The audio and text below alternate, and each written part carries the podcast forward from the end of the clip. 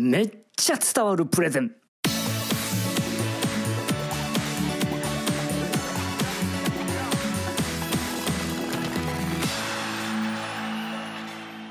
そのプレゼンが世界を変える。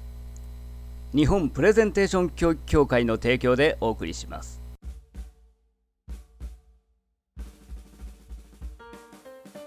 お話伺ってるとお一つ、まあ、これも最近のキーワードである想像力。あそうですね、うん、にもちょっと当てはまるのかなという気がしてきましただから一つの物事からこうそれがさっきのお手洗いの掃除の話じゃないですけれども、ね、さっきのあの 便器拭いて床を拭いたやつで便器を拭くってこれやったらどうなのかってあのそこを想像できるかどうか。そうなんですよ。だから作業になっちゃうと、そこに疑問を持たないんですよね。なるほど。はい。そうではなくて、やっぱり C 君は、西原さんがおっしゃる通り、想像してますよね。うん、これ使った時に、その使った人ってどう思うんだろう。そして私たちが、なんでトイレ掃除するのって。そこには意味があるよねって。だから人間最も愚かなことは途中で目的見失っちゃうんですよね。それをトイレ掃除をしなさいっていう作業になると、言われたことをやるだけなので、そこには思いが入ってこないですよね。ストーリーが入ってこない。うん。うん。そうすると、じゃあ便器拭きましょう。床拭きましょう。ね。壁拭きましょう。それをやることが目的になるので、うん。あの、作業、手順、え作業が目的になっちゃうと、すべてのことがうまくいかないですよね。確かにそうですね。そう全くその通りだと思います。あともう一つやっぱりそういう最初からみんなあ情報処理能力っていうのがもともと備わってるわけでもないのでそれをそういうふうにできる人材を育てていかなきゃいけないそれはやっぱり上司の責任であったりとか、うん、リーダーの責任なんでしょうね。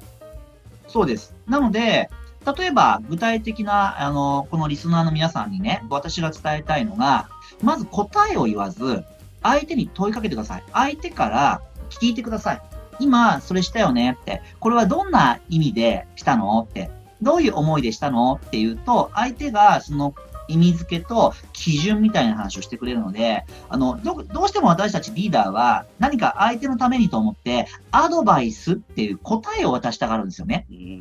もう答えを渡しちゃうと、さっきの西原さんがおっしゃっていただいた想像力を奪ってしまうっていうことにつながりますよね。だからこそね、えー、最後は疑問系。私も研修もそうですし、会議の中でもそうですし、ね、えー、何かをお話したときに必ず僕は、ね、最後、じゃあ皆さん、皆さんはいかがでしょうか？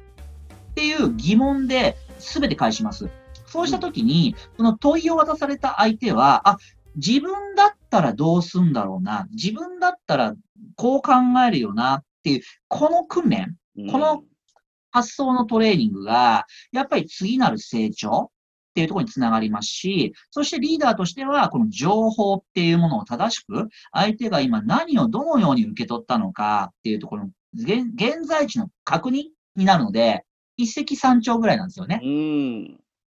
だから今回のテーマである話がごちゃごちゃして分かりにくいと言われている人も、ぜひですね、こうどうすれば相手に伝わるかというちょっとそどういう言い方をすればどういう話の順番で話をすれば相手に伝わるかというこの想像力、はい、まさにこう自分が持っている情報をどう組み立ててそれを処理していってで相手にこちらが思っていることがもうその通り伝わるかというところの、はいはい、トレーニング訓練をすると一つ分かりやすくなるんじゃないかというね今あの今井先生のアドバイスを伺って、えー、ぜひ皆さんリスナーの皆さん参考にしていただければと思います。お願いします。えー、今回の回はすごいね、リーダーシップも学べるというね、まさに一石三鳥のコーナーでございます。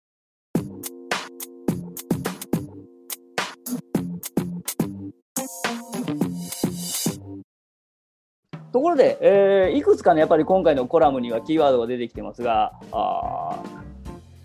もともと先生は人材育成の世界でずっとやってらっしゃるわけですけれども、はい、この人材育成3.0、はいまあ、昔の Web2.0 みたいななんかそんなね、えー、ありましたけれどもこの人材育成3.0の世界ってちょっとどんなもんなのかっていうのをぜひ教えていただきたいんですけれども。わかりました。はい。あの、1.0もちろん2.0があって3.0なんですけど、コロナを収束した後にどういう人材育成の形が必要なんだろうっていろんなね、えー、各所、えー、先生方が、えー、今お話しされてますけど、私が一つね、思うのは何かっていうと、えー、昔で言えば、つまりビフォアコロナね、えー、の時で言えば、何が起こったかっていうと、過去から学んできた、来ることこれ否定してるわけじゃないですよ。過去から学んでくることもすごく大事です。っていう前提で、前提で、過去から学んできた時代ってありましたよね。過去の会社の成功事例、過去の偉人が言った、偉人が考えてきた、その考え方のメソッド、うん、っていうところを参考に、じゃあ私たちはそれを学びようっていう時期もありました。そして、えー、その後は、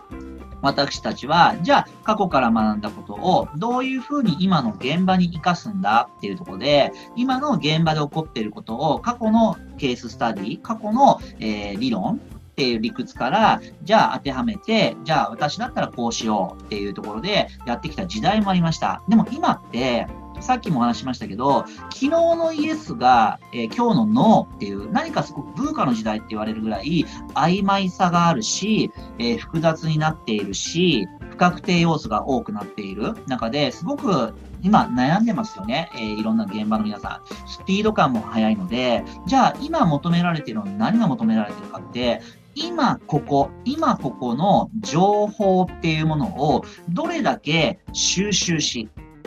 そしてその情報をしっかりと組み合わせ、仮説という未来に向けたね、何かストーリーをどれくらい作っていくことができるのか。今ある情報をまとめて、そこから新しいストーリー、仮説っていうものを、どれくらいたくさんたくさんね、プロトタイプではないですけど、どんどん作って、どんどん試して、そしてその中から成功の可能性が高いもの、どれくらい私たちが選び出して、それをどんどん行動に移してできるのか。これが3.0ですよね。だから使、使う能力がちょっと変わってきましたよね。はい。うん、うんっていうような。ちなみに、はい。はい。ちなみに3.0があるということは、この先4.0とかもあるんですか？はい、多分あると思いますよ。今私もね、どんどんどんどんあの考えてはいるんですけど、なんか4.0なってくると、きっとですね、それぞれが有機的に動いて、例えば、新しいこと、トヨタ自動車はそうじゃないですか。要は自動車メーカーさんから今、モビリティ産業のね、えー、ところに、要は、うん車を作るっていうところから、車の移動の価値を、えー、提供するっていうところになんか移行してったりね。はい。新しい、それそのものの母体も大事なんだけど、新しい、全く違う何か、そこから発生した全く違う価値を生み出していくっていうような世界がもう、もう今も目の前にね、たくさんたくさん生まれてますし、そういったところの何か可能性を上げていくような、ちょっとまだ僕は言語化をね、これからしていかなきゃいけないんですけど、そういうような状況が私たち中小企業やもう末端のフロントラインでも、もうボンボンボンボン起こるような、そんなような状況がもう近しいところでね、今、もう AI だとか IoT だとかが入ってきてますから、うん、あの、生まれるんじゃないのかなっていうことは、もう想定してますよね。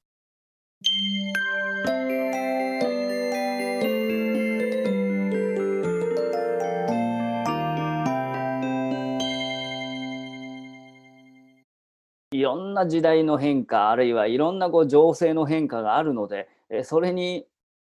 特に私の教育の世界もそうなんですけどやっぱりもう昔から言われてることもあるし新しい時代に合わせての様式新しい様式に合わせたあトレーニングの方法もあるしということででこうやっぱりどんどんどんどんバージョンアップをしていかなきゃいけないなというのは私もそれは実感するところです。はい、はいさてさて、えー、また本筋に戻りましてですね、えー、特に今回のアドバイスの中で、えー、今までも何度も今井先生がお話しいただいているゴールを思い描くことから始めるというこのキーワード。はい。そのいかにゴールイメージというのをこううまく思い描いてそのゴールに向かっていけるのかというね。特に苦手な人って多分ゴールって言われてもって言ってもその曖昧なね抽象的な多分なんかこうもやっとしたイメージしか多分湧いてないからこそ自分が一体何の話をしてるのかというのが、うん、あ迷子になっちゃうと思うんですよ、はい。いかにクリアなゴールイメージを描くことができるのか。なんかその秘訣をぜひアドバイスお願いします。はい。まあ、一般的に言えば、5W2H だとか、スマートだとか、その、要は曖昧さを嫌うっていうところを私は一つ、えー、軸に持ってはいるんですけど、まあ、ゴール、イメージってすごく曖昧なイメージって、えー、持たれる方って多いんですよね。だからこそさっきもお話した通り、曖昧な、えー、思考は曖昧な行動しか生まないので、例えば、あの、渡辺の渡辺渡辺美樹さんとかね、あの、有名なお話の中で、夢に日付をつけると、それは現実化するんだっていうね、有名な話もありますし、やっぱり私たちが、その、今、頭の中で思い描いているものを、どれくらいありありと相手に対して説明することができるのか、うん。っていうところってすごく大事なんじゃないのかなって思うんですよね。なので、まあ、いろんなあの考え方の軸はあれど、私たちがそれを頭の中で描いているものを人に本当に説明したときに、相手がそれを本当に自分と同じように説明ができて、相手のその中にも同じビジョン、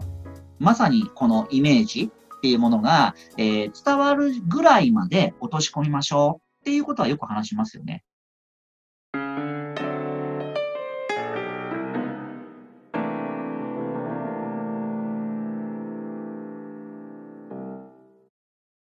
で、最後に、あの、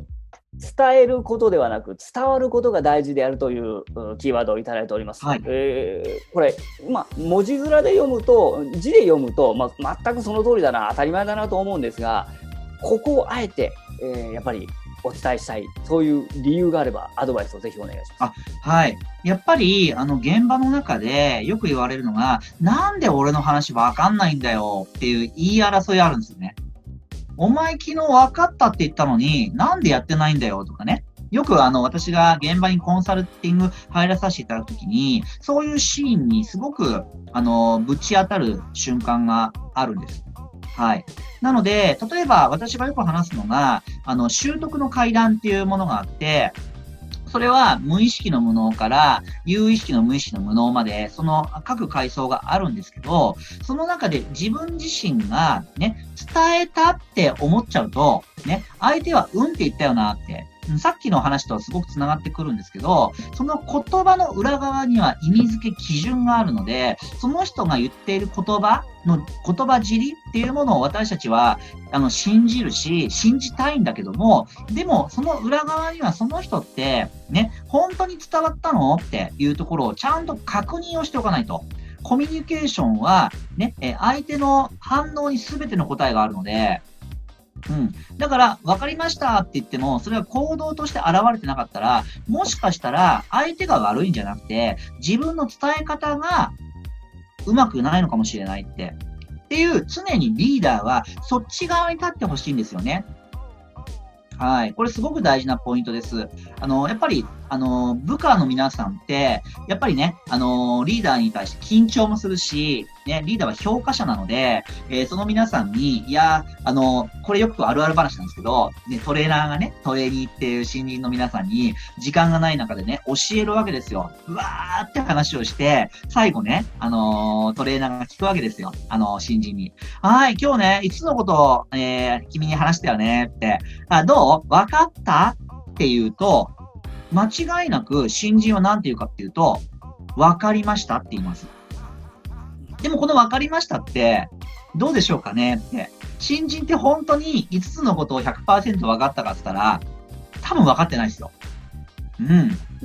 ね、緊張もしてるし、そんな情報量が多いことを次から次へ矢継ぎ早に言われた時に、全部を理解しろなんてスーパーマンじゃないんですし、なかなか難しい。そして新人は、やっぱり、ああ、期待してくれてるよな、自分のためにこんな貴重な時間使ってくれてるよなって思っているから、口が裂けても、ね、5つのうち、ね、実は40%ぐらいしかわ、わかりませんでした。なんて言えないですよね。言えない。でもリーダーはリーダーは間違いなく、分かったっていう、その言葉を信じますから、じゃあ明日ね、それ頑張って現場でやってねって言った時に、現場に次の日ってね、あれやってないじゃん。なんでやってないの？って言った時に、新人の方は何て言うかっていうと、すいませんでしたって言うんですよ。ごめんなさいって。頑張りますって言うんですよ。うん、頑張れよって、な、なんかわかんなかったら聞けよみたいな言うんですけど、でもその場でまたリーダーどっか行ってしまうので、だ時に、ね、40%しか部止まりがない子が頑張っても、また次の日になったら、できてないのは当然ですよね。で、リーダーまた言うんですよ。お前なんで昨日やるって言ったのやらないんだよって。これが続いていったらリーダーもどんどん語気が荒くなっていって、ね、新人はそれによって自信をなくしていって、あ、自分は、この仕事向いてないんだ、一生懸命やってるんだけど成果出ないんだっていう悪いスパイラルになってしまう。これお互いが損しますよね。うん。だからこそ伝えたことが伝わるなんていうことを、まずは思わずに、ね、相手がどう受け取ったんだろうって今日のね、えーメインテーマの趣旨である、常にリーダーはこれ伝わったのかな相手にどう伝わったのかなって。じゃあ、皆さん、リスナーの皆さん思いません？どうしたらいいの？って。今井さん言ってることわかるんだけど、じゃあどうしたらいいの？って思った時に、こうしてください。皆さんが伝えた時に、最後こうしてほしいんですよ。じゃあ皆さん、ね、えー、まるまるくん、今ね、僕伝えたよねって。じゃあ今から、トレーナーとトレーニー、新人役を、ね、教える側と教わる側を逆転してみよう。うん。じゃああなたが、教える側になってみて。ね、今、教え、教えられたことを、僕が新人役やるから、ちょっと教えてみてください。って言った時に、その新人の方が、ちゃんと説明できたところが、その、わか、伝わったっていう部止まりになります。うん。だからしっかりと、そういうような、一手間加えてね、少し遠回りに聞こえるかもしれないけども、そういう配慮できるトレーナーさん、これコミュニケーションのね、やっぱりうまさ、達人って言われるところなんじゃないのかなって、西谷さん思います。はい。はい、ありがとうございます。具体的にね、えー明日からで実践できる方法、ありがとうございましたありがとうご。ざいます。というわけで、ありがとうございました。今日はもう本当に分かりやすい話し方についてどうするかっていうところからリーダー論に至るまで非常にいい濃い回になりました。ありがとうございました。はい。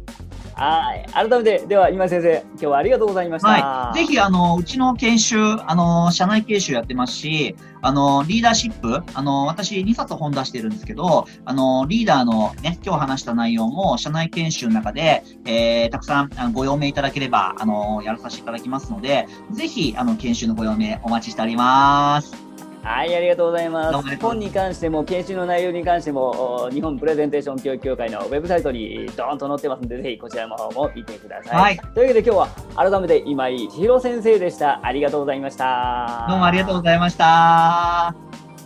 この番組は社員教育から個人指導までプレゼントコミュニケーションの問題を解決する一般社団法人日本プレゼンテーション教育協会の提供でお送りしました。